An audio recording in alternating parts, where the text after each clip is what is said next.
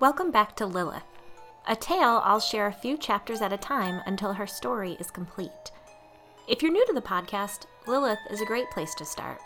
You don't need any background information to enjoy this account of demonic possession, but do go back to January 7th's episode and begin with chapters 1 through 3. Then catch on up with us. I have some very exciting news. I've partnered up with the brilliant graphic designer Jackie DeVore, who also happens to be a co host of Sirens of Scream podcast, which you must listen to for their incredible recommendations on all things horror.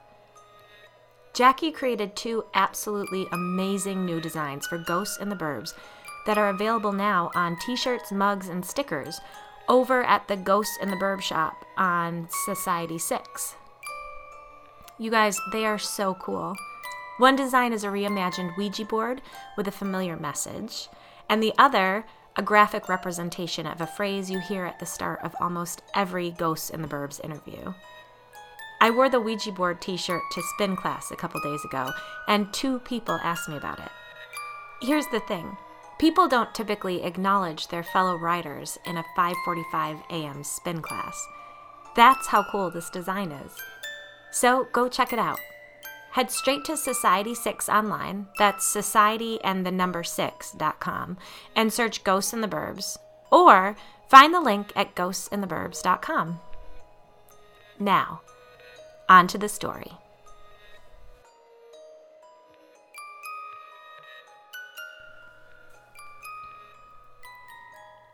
Lilith, Chapter 10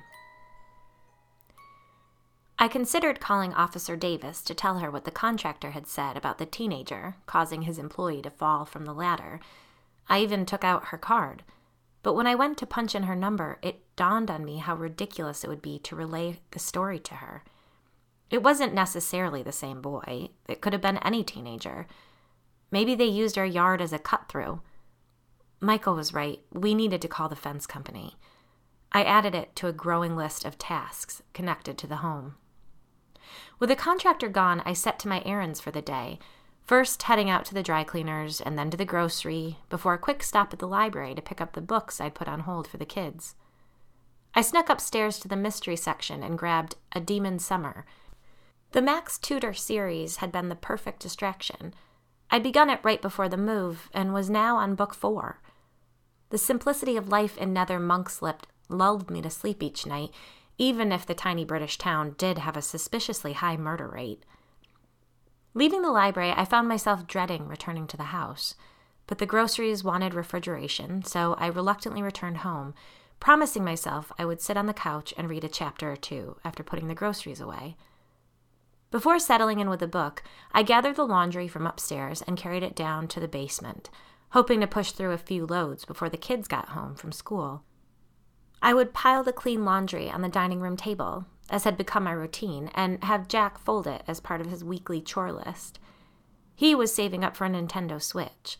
The twins were in charge of distributing the laundry to the correct bedrooms. They were pooling their money for tickets to the indoor trampoline park a concussion trap, and a germ fest, if I'd ever encountered one. I set the laundry basket on the basement floor, surprised to see the laundry room door closed. It was the very thing I'd called Jim over to help with. Perhaps he had fixed it while I wasn't paying attention. I reached out to turn the doorknob, but found that it was stuck, jammed. Not only would the door not budge, I could barely make the doorknob turn, even a centimeter.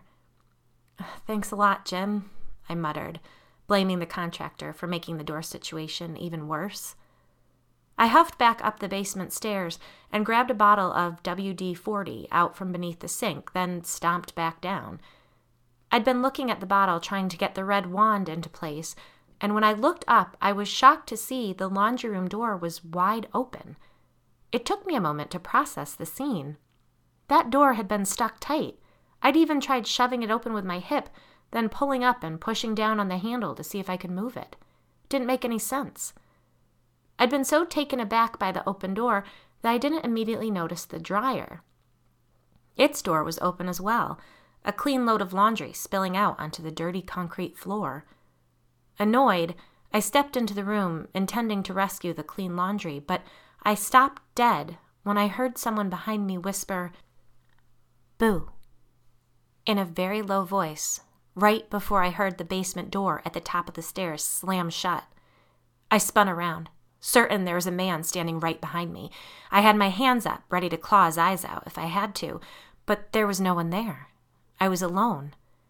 I looked around the entire room, then, convinced that the man must be hiding just outside the door, I looked around for a weapon. I briefly considered grabbing the bottle of laundry detergent to splash in the guy's face, but then my eyes fell on a screwdriver lying on the floor next to the furnace. I moved quickly and grabbed it. It was rusted and gritty with dirt and dust. I called out, Come on out, asshole. I don't want to hurt you, but I will. No answer. The basement screamed with silence. I forced myself to edge closer to the door. If the man trapped me in there, I had no hope. I took a breath, counted down from three, and burst through the doorway, aiming for the stairs. I ran up them like the devil was chasing me. I saw that the door at the top was indeed shut, and as I grabbed for the handle, I prayed that it would open. It stuck for one dreadful moment, and I screamed out loud. I tried it again, harder this time, and it gave way. I kept running, out of the house and into the front yard. Only then did I turn to look behind me. There was no sign of the man, and it occurred to me that he might be escaping through the backyard. I was furious. I ran around the house to the back, the screwdriver held out before me, but I saw no one. I scanned the tree line and the yards to either side. All was quiet. I turned to look at the house behind me. It sat silent, heavy. Overwhelmed and terrified, I screamed and threw the screwdriver at it. I had a moment of panicky doubt. Had I imagined the whole thing? No. I'd heard someone speak behind me, clear as day. A man, or a male at any rate, and that laundry door had been stuck, firm. I reasoned that whoever was down there must have been on the other side of the door, holding it closed while I went up to get the WD 40. Then he'd snuck out to scare me once I'd gone back down. But where in the hell was he now? I had to call the police. I had to go back into the house to get my cell phone and that policewoman's card. Both were sitting in a catch all tray on the kitchen counter, just steps from the back sliding glass door. I could be in and out in a second. I prayed one of the kids had left the door unlatched. I was in luck. I knew that I should be going to a neighbor's house to call for help, but I didn't trust the neighbors. In fact, I hated them all, though I'd never met any of them. Perhaps that was why I hated them. Not one of them had stopped by to welcome us to the neighborhood, something that would have been unthinkable in Houston. The people, whoever they were, who lived around us, disgusted me. Besides that, I didn't want to call 911 and have some random police officer show up. I wanted the woman who'd been so kind to me the day of the train incident, Officer Davis. Miracle of miracles, she answered after the first ring. Where are you now? she asked calmly after I explained the situation. I'm in my front yard, I explained. Do you feel like you're in danger? she asked. I told her that I didn't, at least not at the moment. Stay right there. We'll be there in five minutes. Do you want me to stay on the phone with you? I did want that, but I didn't feel right admitting it. After we hung up, I moved over a bit so I could keep my eye on the backyard. Cars rushed past me on our busy road. An urge to stick my thumb out and hitchhike away from my life bubbled up in my mind. Officer Davis and her partner arrived in less than the promised five minutes. She touched base with me briefly as her partner, a young man in his late twenties, walked purposefully to the backyard, his hand resting on the gun at his side. I'm going to need you to wait here while we check out the house. Do you think he could still be in the basement? I don't know where else he could be unless he snuck out without me seeing, which is possible, I admitted. I watched her enter the house, suppressing the urge to call her back to me. The pair were gone not ten more minutes, searching the home and the property. Unsurprisingly, they found nothing. I'm not crazy, I said as Officer Davis approached me. For one thing, I know I heard a man say boo right behind me in the basement. For another, that laundry room door didn't open by itself. I know it was jammed shut. Someone was hiding in there. I think it might be that teenager who's been lurking around. Have you seen that kid again? No, I haven't, but I think a guy that worked for our contractor did. I told her about the man's fall from the ladder and the teenager whose scream had startled him off balance. Officer Davis was quiet, staring over my shoulder at the house. I'm telling you the truth, I said. I believe you, she replied calmly, then watched as her partner climbed back into their car and began speaking into his cell phone. You said you heard the door at the top of the basement stairs slam after you heard the man's voice, correct? What I think happened is that the guy bolted up those stairs and out the door before you even had a chance to react. He would have had to be superhuman. There's no way anyone could have been so fast. Maybe it wasn't all as fast as you felt in the moment, and maybe he's familiar with the house, she suggested. What do you mean? Well, who'd you buy the place from? Any chance they had a teenage son? Maybe he didn't want to move. I thought hard. No, we bought the place from an older couple. They retired to Florida, I think. We never had any direct contact with them ourselves. All the communication went through our real estate agents. She studied me for a moment. Well, it's worth looking into anyway. I don't know what this guy wants with your house or your family, but with the contractor's story, this makes two counts of trespassing and now one breaking and entering. It's serious. I was speechless, processing her suggestion that the boy might be tied to the house in some way. Come on, she said. We'll walk through the house top to bottom and check every room to make sure all the doors and windows are locked. I have a feeling he slipped out the sliding glass door off your dining room. You'd be smart to put a bar across it. A security system would be an even better idea. I trailed behind Officer Davis, and she checked every window and door in my home, proving to me that I was locked in secure and alone for now. I tried to remember everything I could about the couple we'd purchased the home from, but it wasn't much. I decided to ask Michael that night if he knew anything more about them. Perhaps they had a grandson who'd lived with them. If he didn't know anything more, I'd follow up with a real estate agent. I stood inside the screen door and waved goodbye to Officer Davis and her partner. Then I closed and locked the front door and slid down to the floor, overcome with anger and fear. That night was the first time Lilith came into our bedroom, complaining about the noise in the laundry room, keeping her awake. Chapter 11 Lilith's eyes opened. It took her a moment to recognize her surroundings. Then the gray blanket of sadness fell over her, smothering her as it did every time she'd woken up since their move. She was in the basement of their new home, the basement bedroom, if you could even call it that. She reached for her phone and checked the time 2:59. Dropped the phone beside her onto the bed and rubbed her eyes. What had woken her up? Sleep was her only escape from the loss and hopelessness that had consumed her in this awful town, and she wasn't happy that something had interrupted it. A lava lamp, a 15th birthday gift from her best friend back home, offered dim pinkish light from atop her desk in the corner. She could just make out the hideous floral wallpaper lining the walls. There were many reasons to hate her new bedroom. It was cold and damp, even with the space heater her father had gotten for her. She worried her hair and her clothing would carry the scent of mildew that permeated the space. On top of that, she scoured the floor every night before bed for any sign of bugs or rodents. She was certain they were there, lurking in the shadows, just waiting to crawl into bed with her. How could they have put me down here like this? Scrolled through her mind over and over as she canvassed the room, bent over, shoulders hunched, looking for critters each evening, praying she wouldn't find anything. Her father tried to make it sound as though it were some prize that she was living underground. The princess suite, he liked to call it. Gross. If it was so great, why didn't he and mom take it? Another familiar loop ran through Lilith's mind. I hate it here. I hate it here. I hate them for tearing me away from my friends. I hate it here.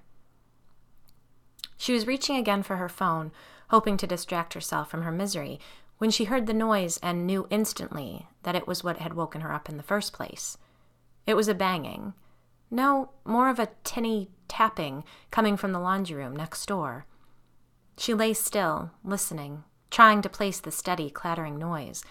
It sounded as if someone was continually picking up the detergent bottle that sat on top of the dryer and then putting it back down. Was her mother doing laundry in the middle of the night? Lilith waited for the irritating noise to stop. She heard the dryer's door squeak open and then slam shut. She has got to be fucking kidding me, Lilith cursed under her breath. She reached out and turned on the light on her bedside table and looked down at her slippers. She begun the habit of stretching socks over them, sealing them off lest some basement dwelling mouse or spider might decide they made a cozy home. She pulled off the socks and slipped her feet into the slippers. She stood and began to cross the room, ready to snap at her mother for waking her up in the middle of the night. She was halfway across the room when she saw a shadow move in front of the crack beneath the door, blocking out the light on the other side. Her mother must have noticed her light and was coming to check on her. Lilith paused, expecting her mom to either knock or open the door and poke her head in. When neither thing happened, Lilith felt the first tingle of fear. What was her mother doing standing in the hallway in front of her room? She crept forward, listening. She realized that the tapping had stopped in the room next door. All was silent. She held her ear to the door, hoping to hear her mother, but there was nothing. And then, louder than she would have thought possible, she heard the dryer door open and close, open and close, open and close. Mom! She yelled, terrified. Had her mother finally lost it? She'd been tense and forcing fake smiles for months, since even before they moved. Maybe she'd finally snapped. When her mother didn't respond, Lilith turned the doorknob slowly, as noiselessly as she could. She opened the door a sliver and peeked out into the hallway. Mom? she whispered. No answer. She took a deep breath and pushed open the door a little wider. Still quiet. Bracing herself, she stepped out into the hallway. The laundry door was closed. She didn't dare open it and look inside. Instead, she rushed up the basement steps to find the door at the top was closed too. She'd told them she wanted that door left open. Was that so fucking hard to do? As she pushed the door open and stepped up onto the first floor, the laundry room door clicked open, though she did not hear it. Mommy? Lilith breathed. Laura woke up with a start. Oh, Lilith, honey, what is it? Is everything all right? You woke me up, the girl said in a shaky voice. What? You were doing laundry and it woke me up. Her voice was stronger. Honey, I've been sound asleep. Laura checked her phone. It was both too late or too early to be having this discussion. You must have been having a bad dream. She rubbed her eyes and threw her legs over the side of her bed to sit up. Do you want me to walk you back downstairs? Lilith shook her head. Laura looked at her daughter, realizing the girl was frightened. Do you want me to set you up on the floor in here? Um, sure, Lilith said in a small voice. Laura got up and grabbed a sleeping bag in the hall linen closet and an extra pillow from her own bed. She arranged them beside her. Lilith slid into the sleeping bag and lay awake the rest of the night, trying to make sense of what had happened. Laura lay awake as well, a sense of doom spreading in her chest. Michael vacillated between feeling furious and feeling worried. For the most part, he believed his wife had heard something in the basement, but he also had to admit that she'd been wound awful tight since the move. Hell, since before the move. It hadn't been easy on any of them, but Laura just couldn't seem to find her groove. He didn't understand why she hadn't tried to reach out again to his boss's wife, why she wasn't making any social connections. He needed her to start trying, though. He and the kids couldn't be her only connection to the outside world. It wasn't healthy for any of them. He might have tried talking to her about it, but the truth was, he didn't want to dig up more snakes than he could kill. Even though his salary took a ding, the new job carried with it far more pressure than his position had in Houston, and he was stressed to the edge most of the time now, too. He didn't know what he would do if Laura shut down completely, the way she had after the twins were born. He didn't have the bandwidth to haul her out of that deep of a hole right now. What he could do was have a home security system installed, and he'd cross his fingers that it was the godsend they needed.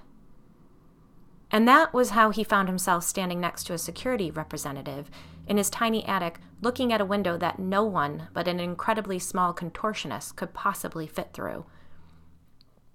Look, I wouldn't be doing my job if I didn't point out all the leaks in the ship. What we're seeing now is a huge uptick in break ins by addicts. These guys don't give a damn, pardon my language, about you or your family. They'll steal anything that's not nailed down just to score their next fix, and they don't care who they hurt to do it. Michael, aware that he was being given a hard scare sale, nodded his head. All right, but no druggie's going to fit through that window. He'd as soon fall off the roof and break his neck before he got the chance. Let's just skip this one, all right? The security expert formed his face into a look of deep concern. It's up to you, Mr. Arnold. All I can do is give you my professional opinion. I appreciate that, Rick. I agree with you on the first and second floors, but Let's leave the attic alone for now.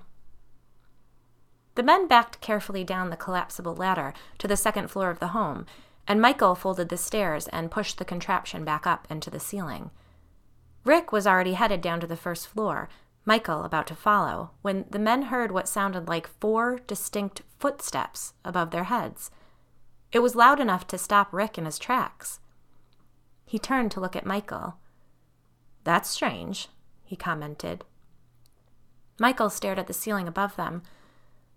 No major utilities up there, right? What in the hell could have made that noise? Rick shrugged. Don't know. I didn't see any evidence of critters, but you might want to get an exterminator up here just in case.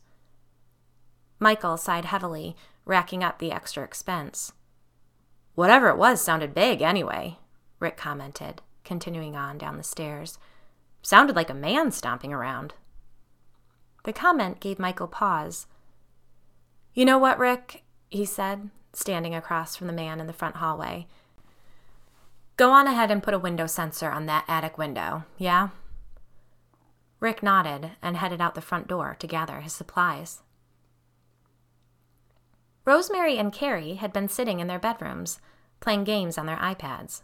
They'd been half listening to their father stomp around in the attic with a security guy and then close up the attic stairs when they heard the footsteps overhead. There it goes again, Carrie said, staring at the ceiling. We should tell Mom and Dad, Rosemary whispered. Dad just heard it, Carrie reasoned. He and that guy were just up there. If there had been anyone there, they would have seen him. Maybe the guy was hiding, Rosemary suggested. Carrie shook her head. You've been up there. It's tiny. Maybe it really is some animal. It never sounds like an animal, her sister countered. Well, if we tell them what we've been hearing now, Mom will be mad that we didn't say anything weeks ago. The girls went back to their iPads, neither of them wanting to stir up trouble for themselves. After a moment, Carrie said, Maybe the house really is haunted. Shut up, Rosemary replied. No, really, it makes sense. That's why Dad and that security guy didn't see anything up there, because it's a ghost who's stomping around and doing all that weird stuff around the house. What stuff? Rosemary asked, looking up from her iPad. Haven't you noticed? This place is weird. I didn't want to say anything to freak you out, but the footsteps in the attic aren't the only weird things going on around here. You've read too much R.L. Stine, Rosemary joked. But she had noticed things in the house. She was an early riser, almost always the first in the family to wake up every morning, and sometimes when she was pouring cereal in the kitchen in the morning, she could feel someone watching her. She'd been certain that she'd turn around to see Jack or Carrie standing behind her. It wasn't just spooky feelings, either. Their family had been different. Mom was distracted and seemed really unhappy, and Jack had been sullen and kind of mean. Not to mention how weird Lilith had become. The girls listened as a train blew past the house. I overheard Mom and Dad talking about the boy in the yard. Mom said he jumped in front of the train. What an idiot, Rosemary said nervously. I've seen him too, Carrie whispered. Who? The boy. He's always wearing a hoodie pulled up and hanging around that back fence. Why haven't you told mom and dad? Because he told me not to. You've talked to him? Rosemary said, horrified. When? Carrie set her iPad to the side and leaned forward. Remember last week when we were kicking around the soccer ball in the backyard? So when you went inside to go to the bathroom, the guy walked out from near the stream and he talked to me. What did he say? Why didn't you tell me? He told me not to mention seeing him, Carrie said. He said it would freak Mom out if she knew I was talking to him. I guess he used to live in our house. He asked about the basement, wanted to know how Lilith liked her new bedroom. He knows Lilith? Rosemary said doubtfully. I guess. They probably go to school together. I don't know, Carrie. That's weird. You shouldn't be talking to weird guys like that. He wasn't weird, Carrie said, trying to sound cool. We were just talking. Yeah, well, what if he's the one doing all the stuff around the house? He lived here before, Carrie pointed out. Maybe the weird stuff happened while he was here, too. The next time I see him, I'm going to ask. Rosemary just looked at her sister doubtfully and shook her head.